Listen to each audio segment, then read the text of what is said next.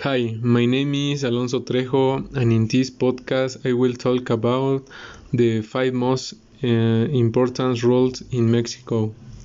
Well, uh, the first rule is that uh, when you have uh, eighteen years old, you must process your I D. The second rule uh, in Mexico is very important uh, because this rule is that you must know the national anthem and respect the national flag. Other rules is that you should uh, tattoo military service for free your military card.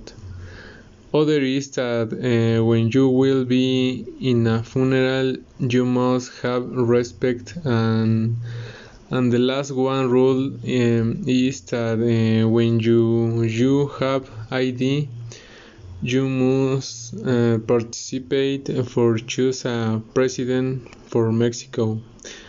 Well, uh, I hope that like you this podcast, and thank you so much for listening.